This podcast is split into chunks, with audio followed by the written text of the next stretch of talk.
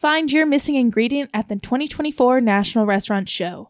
Whether you're looking to adapt your offerings to satisfy shifting dinner expectations, seamlessly navigate razor thin margins, or integrate next era solutions to offset labor challenges, the show has everything you need to plate up success for your operation. See tomorrow's ideas come to life and find inspiration for your next big concept as you explore a bustling show floor featuring over 900 product categories.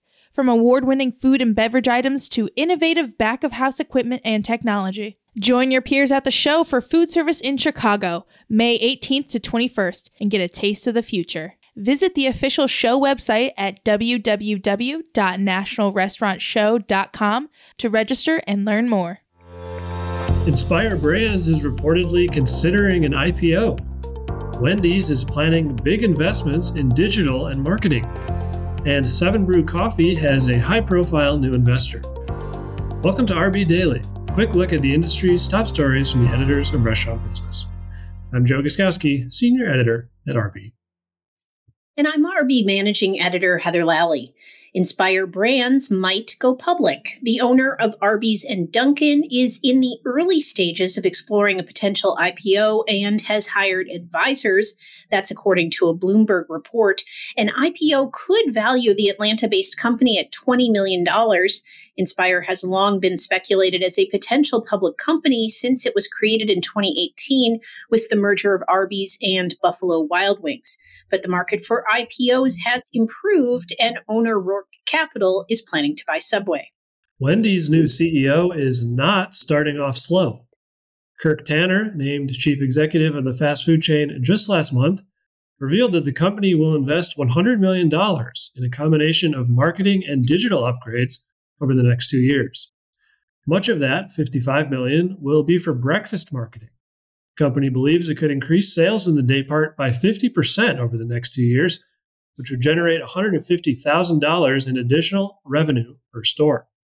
The company also plans $30 million in investments in digital menu boards and 15 million for its mobile app.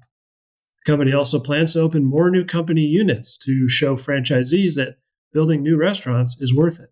Fast growing Arkansas based drive through coffee chain Seven Brew Coffee has a new investor, asset management firm Blackstone.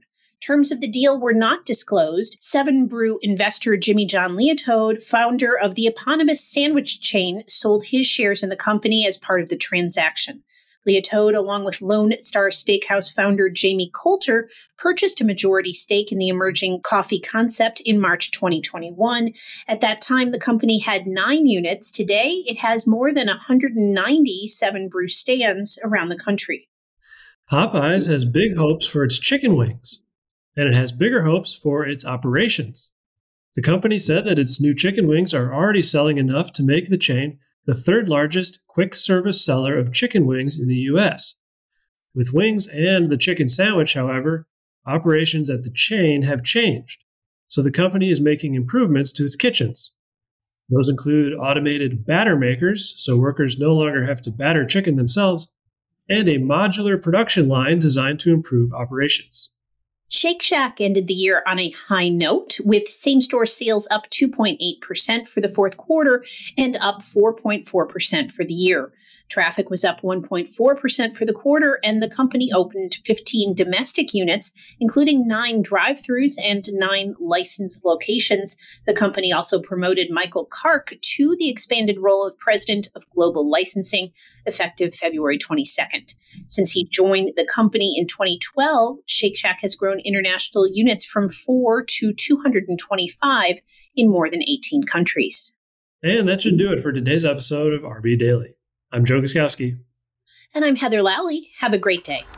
Thank you for listening to today's episode of RB Daily. Rate us on Apple Podcasts, Spotify, and subscribe.